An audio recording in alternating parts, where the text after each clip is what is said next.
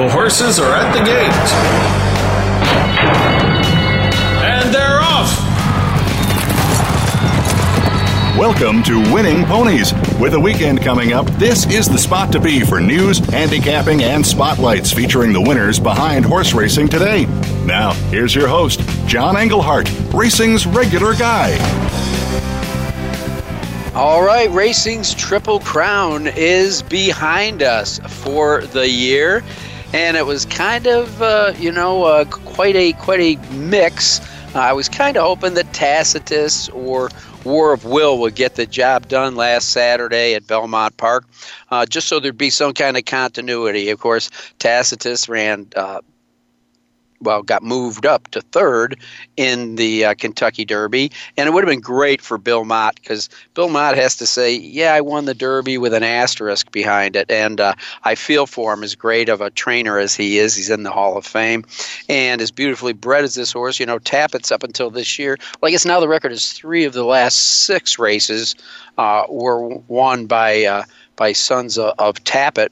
Uh, so I was really pulling for him. And then, of course, War Will, uh, you know, it was a really sportsmanlike gesture on the part of Gary Barber and Mark Casse uh, to bring him back in the Belmont after, of course, a very uh, troubled Kentucky Derby and a, a very impressive Preakness Stakes. But, you know, they don't just hand out uh, Triple Crown uh, uh, titles, and uh, we know how hard it is to run in the uh, Derby, the Preakness, and then the Belmont. And uh, Warwill tried as he might, kind of faded in the stretch.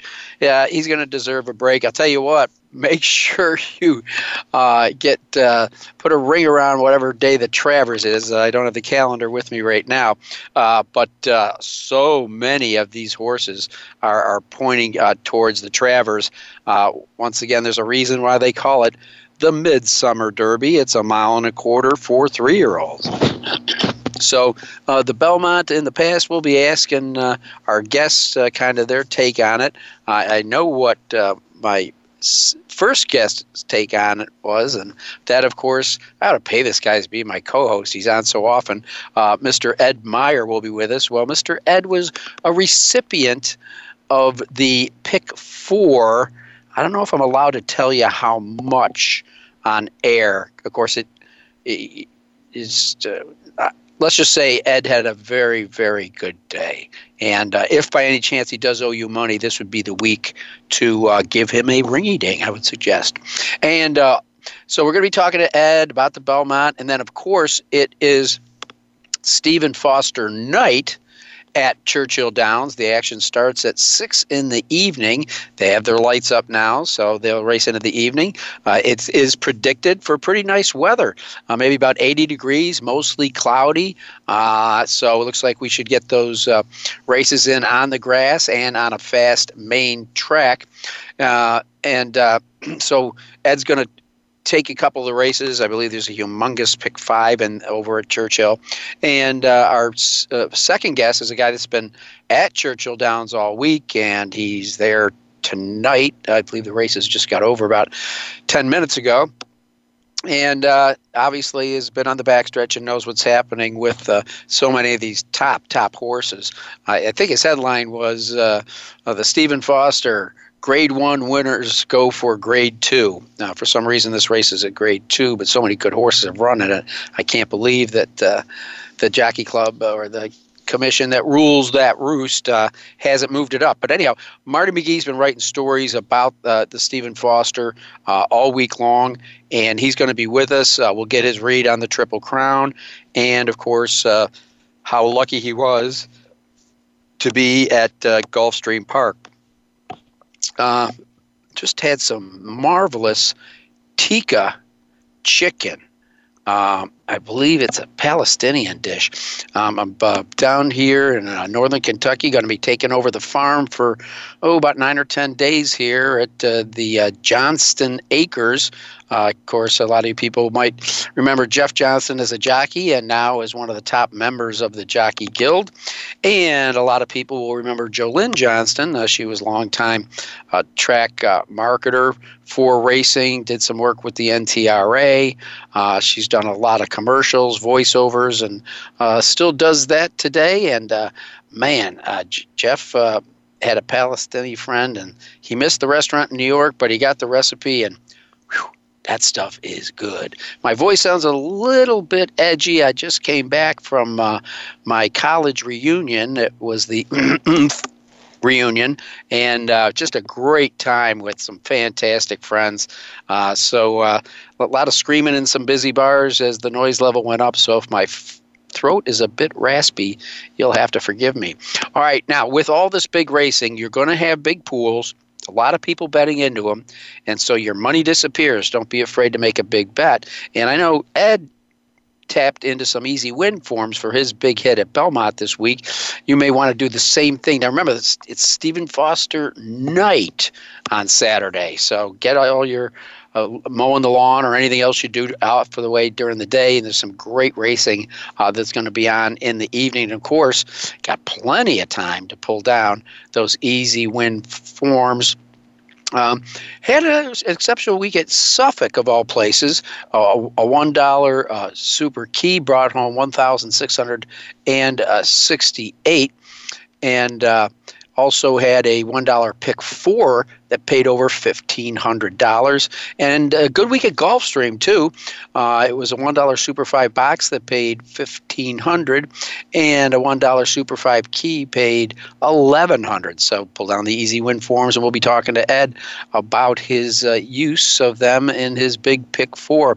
All right, well, I want to tell you that Byron King and Frank Angst – there's two more guys. If they owe you money, you better give them a call because they had a great week.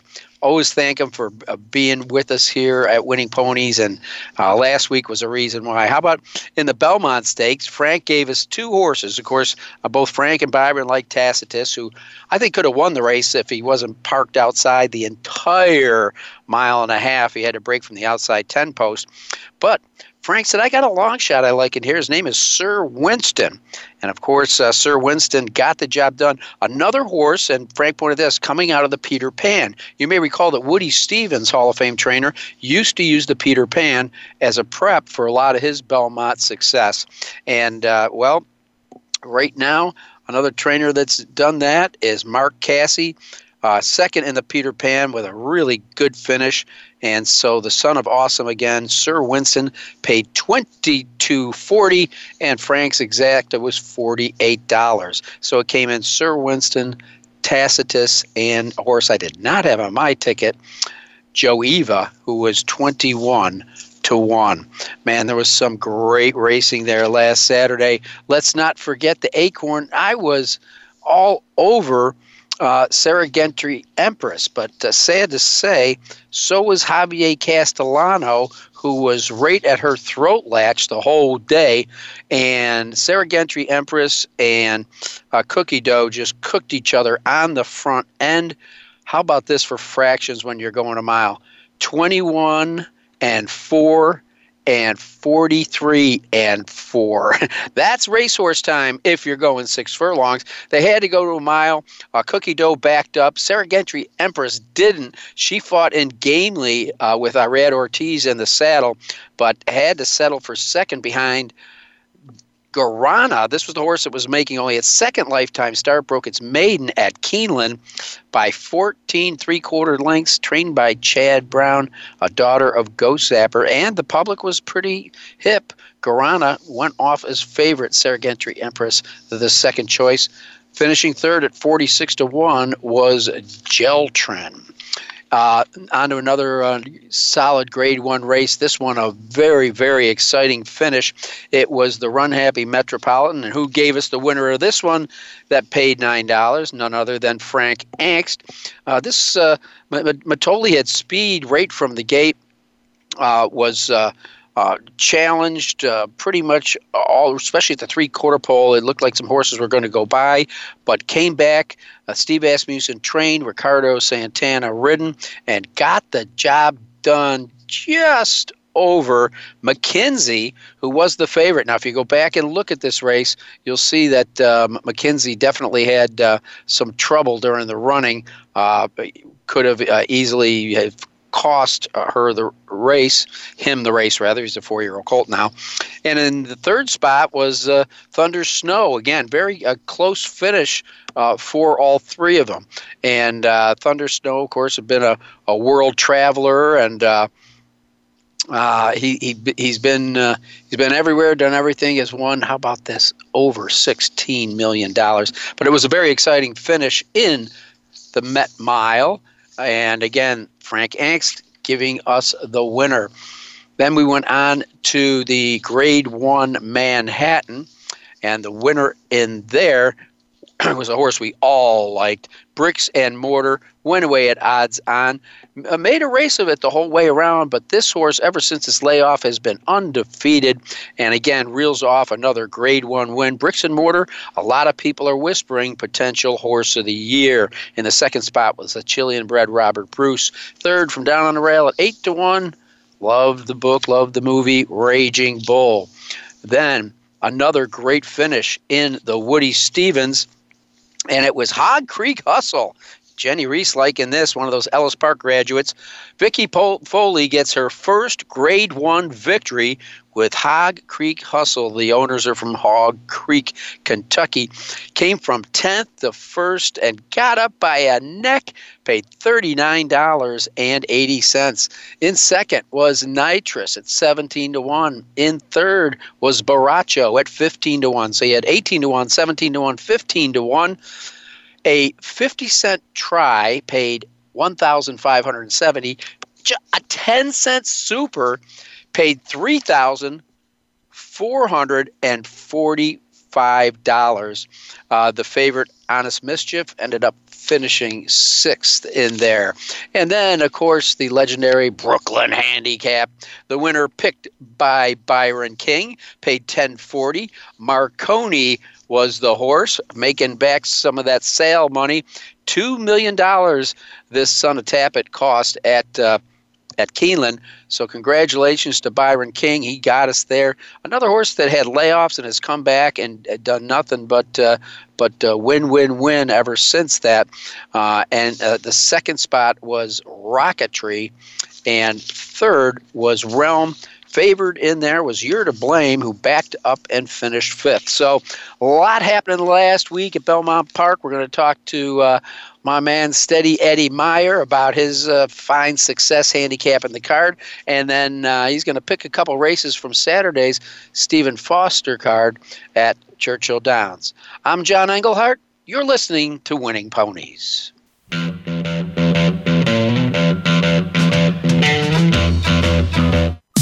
Streaming live, the leader in Internet talk radio, voiceamerica.com.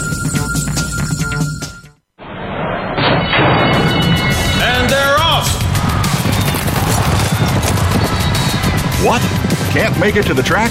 You can still get all the action with winningponies.com, the home of the easy win form, the most accurate predictions on thoroughbreds, quarters, and Arabian horses at most American and Canadian tracks. Whether it be the Triple Crown, Breeders' Cup, Travers, Haskell, or your daily races, don't worry, let winningponies.com make some money for you. Pick, bet, and cheer on live racing from Woodbine and Mohawk Park. Thoroughbred and harness action. The wagers are just the beginning. Watch award-winning broadcasts covering both breeds, incredible battles contested over the most unique grass course in North America. Experience the full fields with over 130 thoroughbred and 160 live harness days. Get access to free handicapping material and join the ranks of Woodbine and Mohawk Park players from all over the globe. For more information, visit woodbine.com. Stimulating talk gets those synapses in the brain firing really fast. All the time. The number one internet talk station where your opinion counts. VoiceAmerica.com.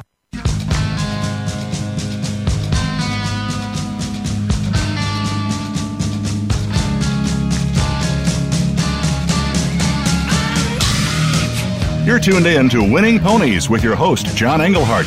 Got a tip for us? Need a tip from us? If you want to talk with John or his guests, the phone lines are now open toll free at 1 888 346 9144. That's 1 888 346 9144. Or you can send an email to show at winningponies.com. Now, back to Winning Ponies with John Englehart.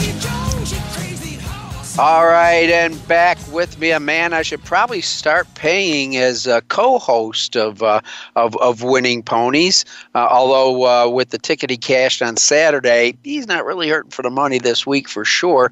Hey, you know that he used to be behind this microphone talking to you on Winning Ponies, but then he had to take a big time job at a big time track, and he was nice enough to hand the microphone off to me. Ladies and gentlemen, as you know, the man I admire, the one, the only Ed Meyer. How you doing, my friend? How's it going? Little uh, little Belmont uh, hangover. I'm having uh, still uh, still still elated with the, uh, the the happenings of the day, but uh, quite a card to, to watch and wager. And hey, I wanted to congratulate first out Randy T wins the Winning Ponies free handicapping contest, 150 cash. John, it came down to the final time, and he's 15 one hundredths of a second to the better, and so he wins. Randy T, congratulations for the Belmont Stakes. Free contest on winning ponies. Well, I hope he also went to the window on that trifecta. It it uh, it, it, paid uh, rather well, uh, you know, especially with that uh, Joevia at 21 to 1. That horse was not on my ticket, I can tell you that. Uh, so he, he blew up a lot. As a matter of fact, hey, I was having a conversation with a good friend of yours the other day. Joevia blew up his ticket. Steve Pearson said to say hi if I was talking to you. So Good man, very good man, and a heck of a handicapper. He, he is, but he said, I just couldn't put that horse on my ticket, you know. So the only graded race he, he was in, uh, he got dusted in the Wood Memorial by Tacitus and Tax, who were in the race. So Ed, uh, before we move on to some some of the races you want to talk about uh, at Churchill this week, um, tell me about your Saturday. I know you had a good one. What were your handicapping angles? Looked like we had uh, kind of a speed play and track, and you know a lot of the, these uh, long shots were breaking from the one hole that were hitting the board. But uh, aside from that, what were the methods you used for uh, getting? And I did not give the amount of your ticket out. I just told people if you do owe them money, this would be the week to call. if I do oh, owe you, please get in touch with me immediately. John, I gave myself a hundred dollar budget. I love the pick fours, especially when they are a guaranteed. It was one point five for races eight, nine, ten, eleven, ending up with the Belmont. Gave myself a hundred dollar budget. I'm not gonna not gonna pull punches. One hundred dollars.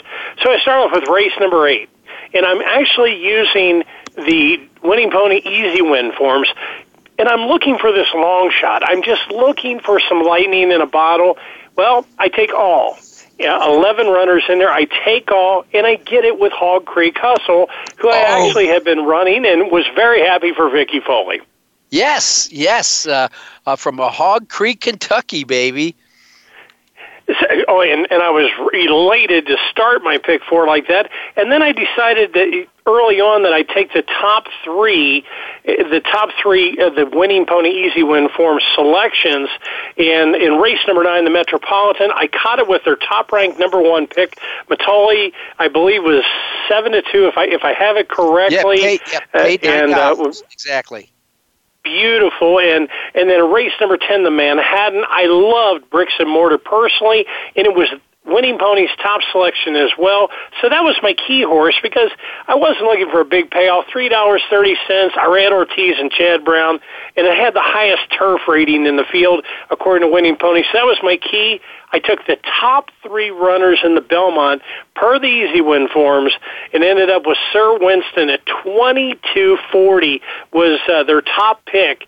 So I lighted up. I got, a pick four, and I'm not bragging, but only from the easy win forms, four thousand two hundred thirty-six dollars.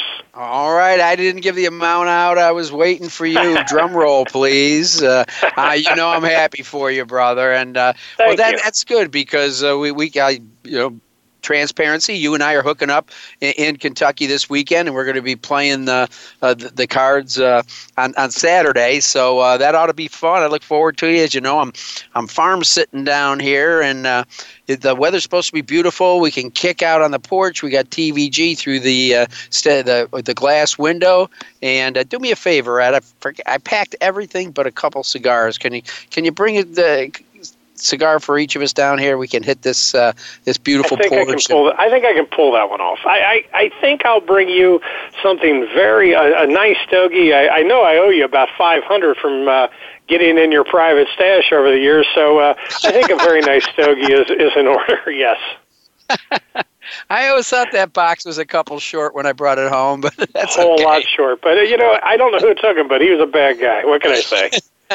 you can't watch all everything all day. I understand that, Ed.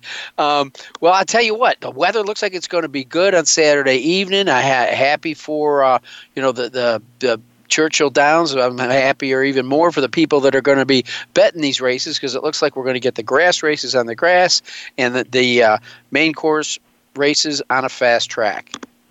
Cannot wait. Once I saw the the weather report, I mean, handicappers watch the Weather Channel, I think, more than anybody out there. That, it, it's not the 89 year old man. No, it's handicappers and horse players because it really makes a big difference. And but Churchill Downs can take a great deal of rain, and by the end, it could be sloppy starting off, and if they get a good wind and uh, the sun comes out, it could be fast by the end of the day. The turf course actually has an excellent drainage system, but we're not going to have to face any of that. We're going to see a. I saw the pretty sunshine uh, logo right there, and I said, you know what? I, I cannot wait. I'm I'm chomping at the bit, and there are some incredible stakes races on tap.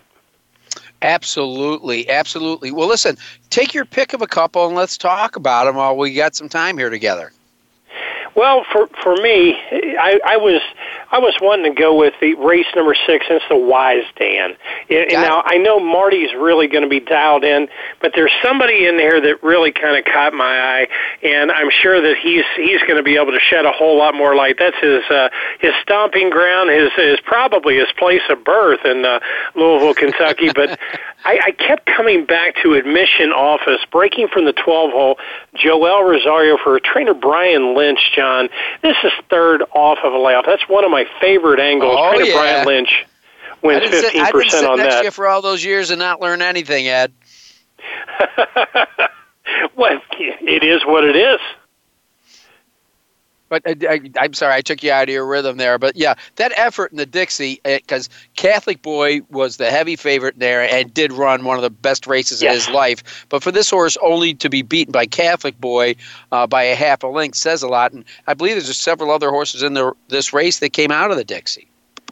The Dixie, in, in my opinion, might, might be one of those uh, one of those hidden preps. Maybe you might get a little better price on Inspector Lindley, who uh, who ran. I'm not going to say a dismal, but was brushed out at the break and uh, finished sixth uh, by three and three parts, and was heavily bet at the windows, a little more than three to one. You know, I I tend to to really zero in on those key race type uh, type scenarios. But for me, I, I went to the far outside. I'm hoping Rosario can actually. He's only got one to the inside. He can break, settle out as he wishes. If, if he feels the, the need to, to go on with it, he can. I, I, I think he couldn't be in better hands. Rosario wins 16% on the turf, but I have to admit, I love that third off angle. And if you take a look at admission admission office, six starts, three wins and three seconds. It's awfully hard to cite this son a point of entry. Well, Ed, using your uh, third off angle, I think you want to keep another horse that's going to be racing uh, in the Wise Dan on your ticket, and that would be First Premio. Now, this horse is uh, coming out not a graded race, uh, but it's been uh, knocking against good competition his whole career. Brian Hernandez will ride. What I like about this horse is the fact that he loves a mile and a sixteenth, has never been defeated at a mile and a sixteenth, is three for three, and has a first and second at the Churchill uh, grass. Um, I think this horse is going to float up from his eight to one odds. And uh, again, I'm not saying he can win the race, but he's got really good tactical speed and uh, could be uh, very dangerous in there. Uh, has won about 90% of his almost 300,000 on the grass. So again, using your third in, on the layoff angle, I'm going to take that one. Ed, get your teeth into another race here for Saturday. I need all the help I can get. Okay, and right after that, I and and then I took a look at the Fleur de Lis, and I thought Elate was just going to be double double tough. But and and then I really started focusing for me just on the Stephen Foster, John. You can bet if there's if there's any type of uh, if there's any type of big pick four wagering, you, you can bet that I'm going to be uh, I'm going to be a part of it. And I come out in the Stephen Foster with Seeking the Soul, John Velazquez and Dallas Stewart teaming up nine for eleven over the Churchill Oval. I I really didn't know that this horse by Perfect Soul was really that geared in. Stewart's winning 19%, but nine for 11 over the Churchill Oval speaks volumes to me. Ran second in the uh, the Pegasus uh, World Cup Invitational back in on January 26. Ran a beautiful second at 34 to one. Went to Dubai. I shook the Dubai jinx. Came back and I was very pleased with that May 3rd effort in the Grade Two Alysheba, which was really really good. It was in the seven path at the quarter pole. I like Seeking the Soul. Dallas Stewart down in Louisville. Johnny V coming in town, and well, there's a lot on on the table there that day. But I like them teaming up together, and I and I really think third off a layoff here. Dallas Stewart wins 32% of the time. So there's that angle for you. I'm going to keep throwing it until it wins. Oh, that's a that's a great great angle. Uh, well, listen, I'm so so glad that you uh, you, you had a great day yeah, last Saturday at, at, Belmont. Uh, I know you got plenty of bills to pay, uh, but I'm sure you haven't blown it all yet. So do please pick me up. that car, and I look forward to uh, picking the ponies with you on Saturday, my friend. Looking forward to it. Nothing better than ponies uh, sitting on the deck and having a good smoke. John, have a great one.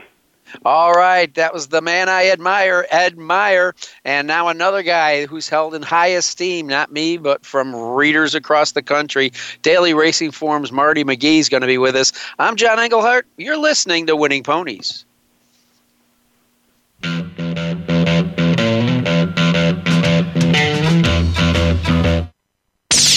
The Internet's number one talk station. Number one talk station VoiceAmerica.com. And they're off! What? Can't make it to the track? You can still get all the action with winningponies.com, the home of the easy win form, the most accurate predictions on thoroughbreds, quarters, and Arabian horses at most American and Canadian tracks. Whether it be the Triple Crown, Breeders' Cup, Travers, Haskell, or your daily races, don't worry, let winningponies.com make some money for you. Pick, bet, and cheer on live racing from Woodbine and Mohawk Park. Thoroughbred and harness action. The wagers are just the beginning. Watch award-winning broadcasts covering both breeds, incredible battles contested over the most unique grass course in North America. Experience the full fields with over 130 thoroughbred and 160 live harness days. Get access to free handicapping material and join the ranks of Woodbine and Mohawk Park players from all over the globe. For more information, visit woodbine.com.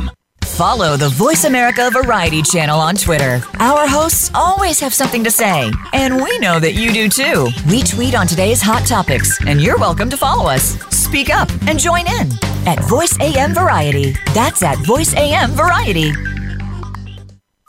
Streaming live, the leader in Internet talk radio, voiceamerica.com.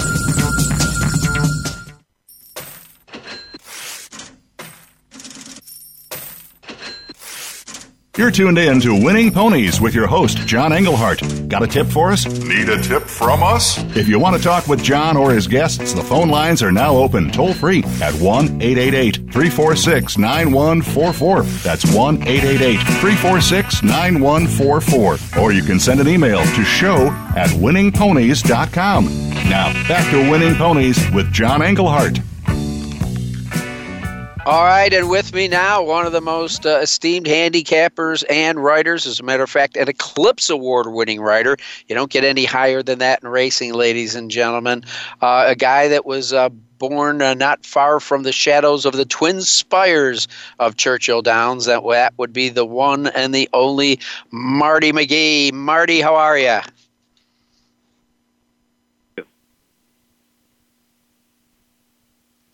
Kind of cutting out on me there, Marty. Uh, I'll check with my producer, see if I can't get you a little clearer on that. Uh, Marty, are you with us? Yes, I'm. I'm here. How are you this oh. evening, John?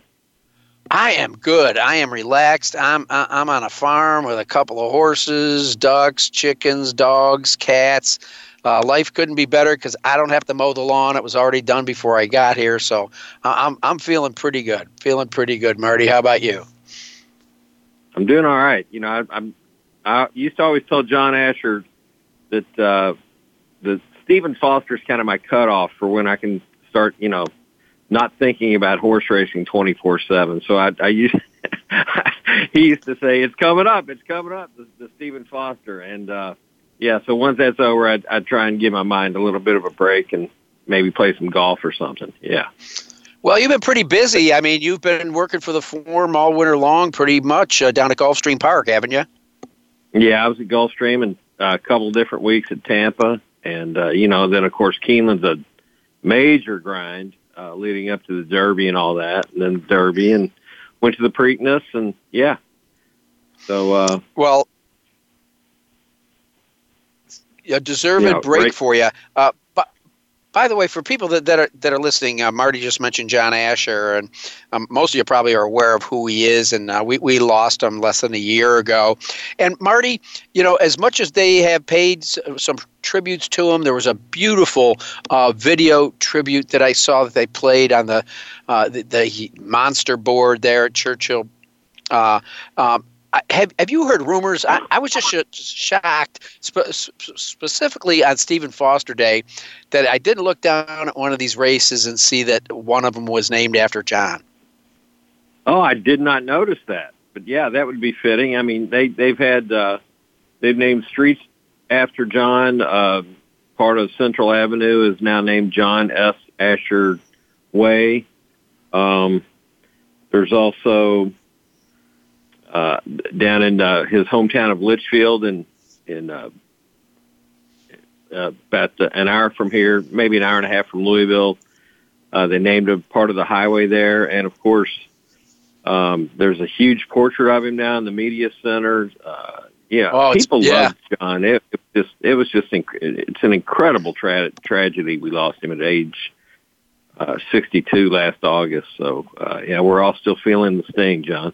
Absolutely, you know, uh, when I was last down there, you could feel there there was just something missing from that press area, and it was, you know, his spirit, and you, you, you never found him without a smile on his face, and I, I didn't see him tackle a, a problem he couldn't solve. He was just a, a great guy, and knew loved music, knew a lot about music. But the main thing was, if you needed something, he made sure at some point in time you got you got taken care of, and uh, I, I Yeah. do hope that Churchill finally names names a race at him. It should either be on Derby Day or Stephen Foster Day. You would think. Yeah, he idolized um, Matt Winn, who we're going to run the race here on Saturday again. But he used to talk about Matt Winn all the time to me. Well, he was a, a great, great hi- historian for sure. Marty, uh, real quick, we'll we'll get to the races because I got you for a long segment. Um, just give me your takeaways from this year's Triple Crown. Oh man, I tell you, John, that this Derby was my 46th in a row. Um, I've been to every one since 1974, and I just remember walking out just pretty much disgusted at how empty it all felt and how just kind of nah, you know, and and and I I just kind of set think that set the tone for the rest of the way with Country House getting sick after that and Maximum Security saying I'm taking my ball and going home. um, so there was, you know, a little bit of an emptiness uh, as we went along the, the subsequent five weeks. And, you know, technically, quite possibly, it was the right call made by the stewards. But, um, you know, I, I, on the other hand, I think they opened up a can of worms. Like tonight at Churchill, out of the eight races, there were objections in three different races, and I, I just think that it just kind of opens up a new um, avenue for jockeys and, and even a trainer claimed to foul tonight. Uh, you know, just like why not take a shot? So, um, I, I just it, it was the Kentucky Derby, and it, it just will never have that, uh, or it has never happened before. It could quite possibly happen again, but uh, where you have Larry Collmus going crazy about maximum security holding on, and then 25 minutes later, it's uh, no, we we got another winner. And I think a lot of people like myself, I wasn't involved in a pari-mutuel way. My brother actually got put up on the try, so that was that was nice. Um, but uh, you know, I, I just it just left a bad taste in my mouth. It, it will be probably my least favorite Derby of all that I've ever seen. Well, I just got back from a college reunion this weekend, and you know these were a lot of people that only watched during the Triple Crown, and I probably spent you know a day and a half explaining to people what at least I uh, observed and thought happened. I just wish we knew that Jon Court had claimed foul, and because I think then on the replays we would have been looking at a different horse. Yeah, you know the whole thing was a big cluster, and uh, that that's the thing. Is like the the uninitiated uh, observers, they don't really know what was going on. And if, if you look at it from the pan shot, uh, it happened in the blink of an eye. The, the incident where maximum security came out and allegedly impeded War of Will. Um, so, and we have that kind of stuff happen a lot, not only in the Derby but in everyday racing. So, I, I just thought, yes, perhaps it was a textbook uh, foul, but I think there has to be some context given to things like that, John, and that's why I think a lot of people were disenchanted or confused or, or just basically upset about the way that the whole Derby uh, thing unfolded. Yeah, and uh, you know, then I was kind of happy for Will and the Preakness, a little bit of redemption, but then and then, but I also felt bad for Bill Mott that, uh, shall I say, you know, hey, there'll always be a cloud hanging over his Derby win. I would have loved to see him redeem himself with, with a win in the Belmont, but neither Tacitus or War Will could could get the job done. So it was just mishmash. I'd have to say now we all take a break, but man, it's going to be all eyes on the Travers. Yeah, I mean that's one good thing. I mean we got a way, way wide open uh, three-year-old scene now. We we do have uh, maximum security scheduled to come back Sunday as as like a one to ten favorite in the Pegasus at Monmouth.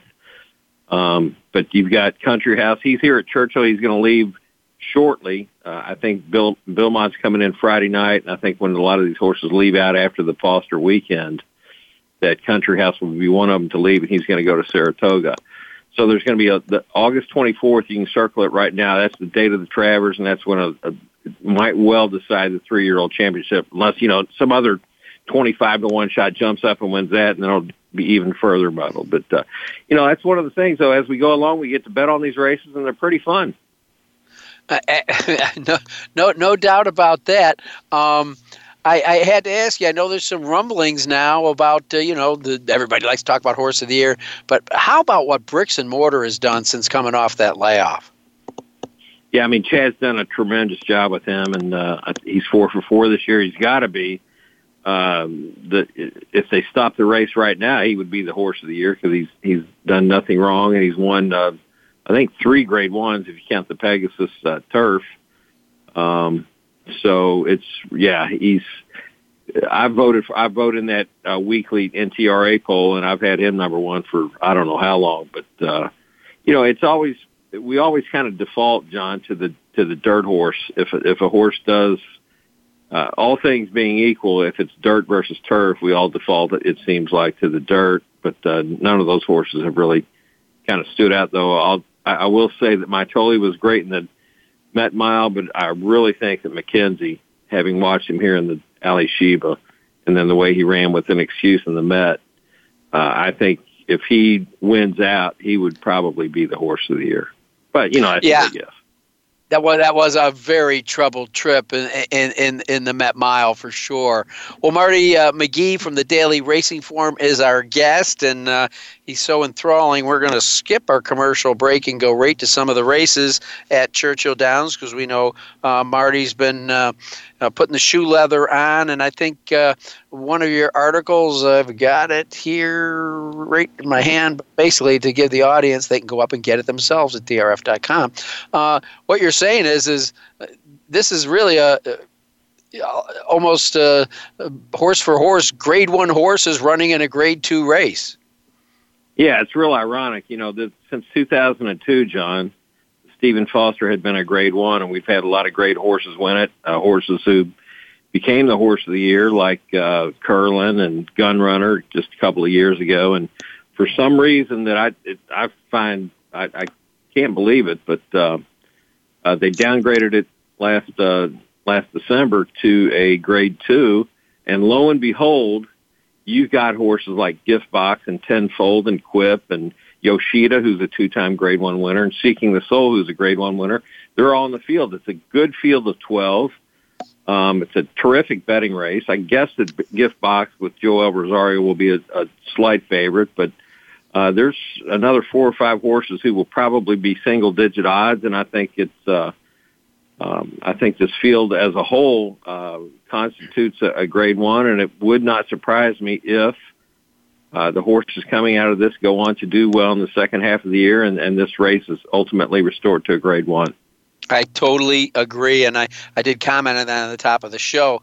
Uh, well, Marty, let's kind of handicap the race. Uh, you know, Yoshida, I know, is stable there at Churchill Downs uh, with you, though I see some recent uh, workouts up at Saratoga, but he's coming back. Last time I saw him was at uh, at, at Churchill Downs, but I guess maybe uh, he went back to the spa after that trip over to Dubai.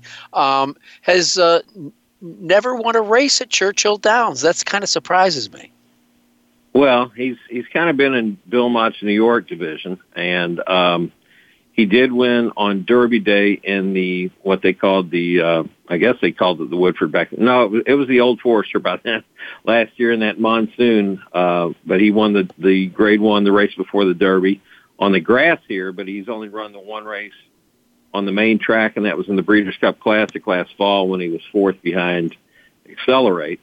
And uh, I just think that maybe the, the, the 12 weeks or whatever it's going to be, John, it, it might be a little tough for him. He does have the 12 hole, so I'm probably going to go elsewhere. I'm, I'm not doubting the quality of Yoshida. I think uh, by the end of the year he might show himself to be the best horse in this race. But I think on, under these circumstances, uh, going the mile and an eighth off the layoff, um, I think I have to go with tenfold in here for Steve Asmussen. And the way he ran in the Pimlico Special, Steve's really happy with the way he bounced out of it four weeks later. And uh, this horse is really putting it all together. They got him 12 to 1 on the morning line. There's no way he's going to be that. I think five ish is about right on him. So I'm going to go with tenfold over gift box with Tom's d'Etat. There's not a whole lot of speed in here. And I know that Al Stall intends for uh, Shaun Bridgmohan to go ahead and send him from the nine hole. And uh, so I, I think it's going to be a seven six nine tomorrow in the Foster here at Churchill Downs.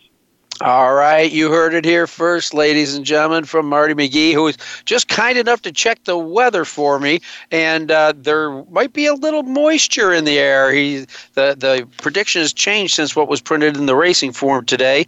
Um, but again, you can't predict that stuff down here. It it changes quickly. Well, uh, Marty, uh, uh pick another race. It's awful hard to uh, come up with, with with a favorite race in here. There's so many good ones. Yeah, John, we're going to have a, a the single six, which will have a carryover tomorrow, Friday, of 151,000 after nobody even had a nobody even divvied up any of the new pool today. So that uh, the pick the single six on Saturday will be races four through nine, and the stakes are races five through nine. The tenth race is an Arabian race, so that has been excluded from all the the big multi race wagers. Um, but you've got the the regret, which which is race nine. That's a terrific race for three year old fillies on the grass. You've got the Matt Winn, which uh, starts it off as race five. Uh, race six is the Wise Dan has an oversubscribed field of older turf horses. That is way wide open. And then the the race preceding the Foster as race eight, excuse me, as race seven is the Grade Two Fleur de Lis. That and the Foster, the Fleur de Lis and the Foster are both winning your in races towards the Breeders' Cup, which we all think is going to be held at Santa Anita. We're not sure.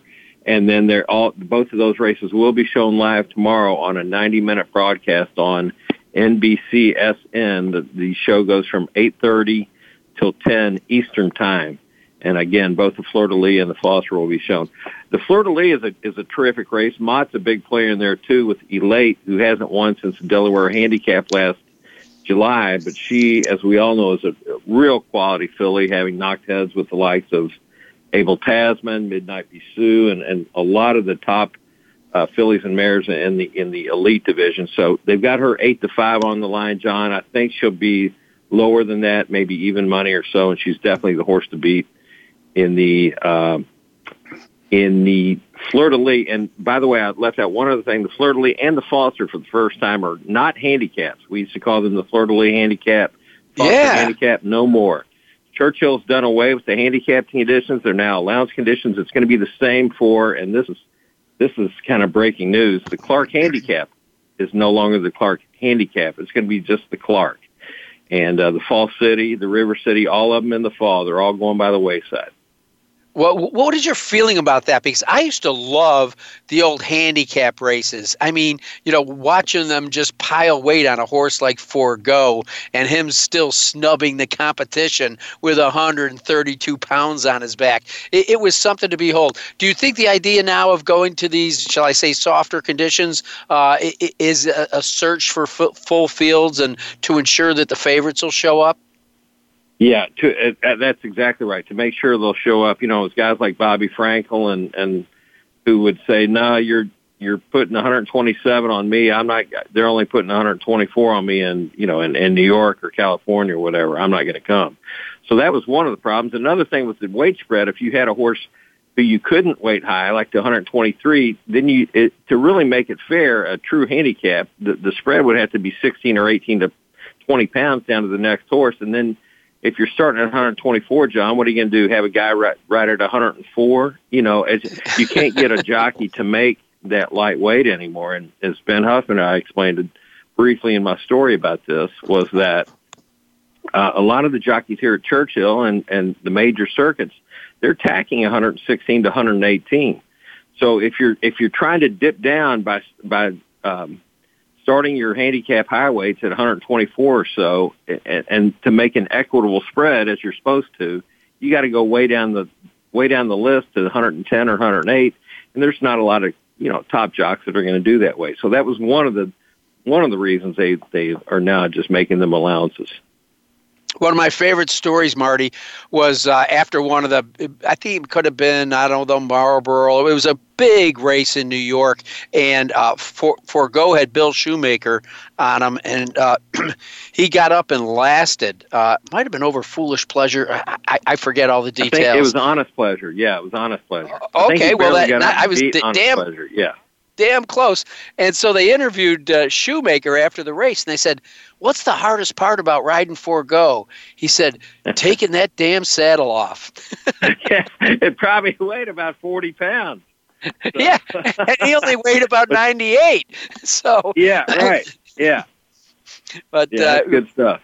we won't That's hear back in the quotes like days, John. like. Uh, we- just won't hear that anymore. Well, listen, uh, you know, uh, uh, Horse was famous and legendary down there. Churchill Downs was Wise Dan. I know you already said that, man, this race is wide, wide open. But I want to get Marty McGee's uh, read if you had a chance to, uh, to to look at that race, and I'm sure this close to race day you have. Yeah, it's first Premio is my pick, and they're number three. He's got Brian Hernandez up, and let me go to this race here, John. It, he really ran a big race and, and winning a, a tough allowance race on the on Keeneland opening weekend, and then he was a decent fourth against a, a soft pace uh, on Thursday of Derby week, and I just think that Brian is going to work out the right kind of trip for him. I, I really you know, again, if you're playing the multis, the, the pick fives, et cetera, this, this really looks like a kind of a, a, a race where you got to spread. I've got Admission Office second for Brian Lynch. It's in the post, the California veteran coming off a layoff for Jeff Mullins third. So first premio's, uh, my top pick here in the Wise Dan. Wise Dan was one of my favorite horses. Matter of fact, on my Twitter, my Twitter page, I've got, uh, that picture that Jamie Hernandez took of him.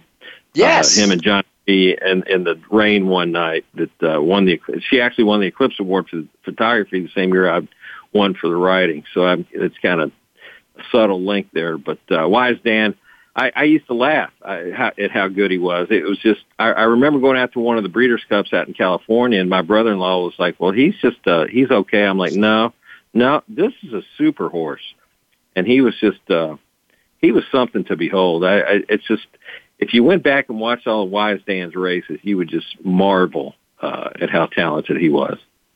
Absolutely. And as far as I know, he's just kind of a uh, lawn ornament at Chuck LoPresti's farm uh, uh, in central Kentucky. Yeah, Charlie loves to have visitors come there. I haven't done it yet, but I've read some pieces where where other people have gone and seen him, and uh, he and his wife uh, Amy are really proud to have him. It's you got uh, Wise Dan, and uh, what was the other horse's name? Uh, he was almost as good. Uh, Yeah, it was his he- half he was- brother, wasn't it? Uh, yeah, uh, I can't believe I can't think of it. but, successful uh. Dan. I- I'm scratching my head. Successful Dan, yeah. Wise Dan and Successful Dan, yeah. Okay, So, uh, okay.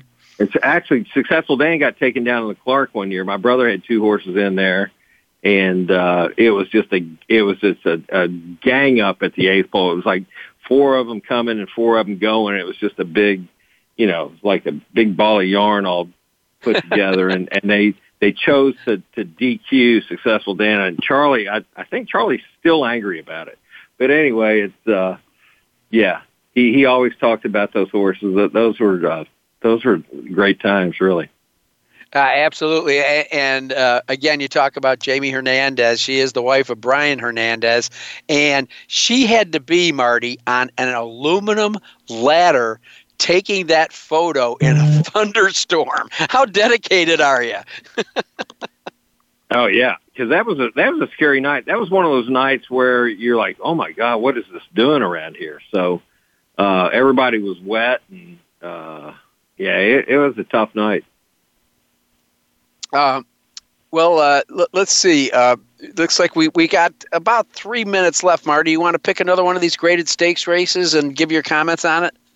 Yeah, the the regret is the it's the, it's the ninth race, and it's a, really a key race in terms of the multis because the um, the as I mentioned, the single six ends with race nine. The regret the all the all stakes uh, pick five ends with the regret, and it's way wide open, John. I've I've got Winter Sunset picked. She is the morning line favorite, but the one thing about her was when Liora, the Kentucky Oaks runner-up, got hurt last month. Uh, Wayne Catalano made a, made mention. He goes, "Man, you hate to lose those kind of horses out of the barn for for the time being."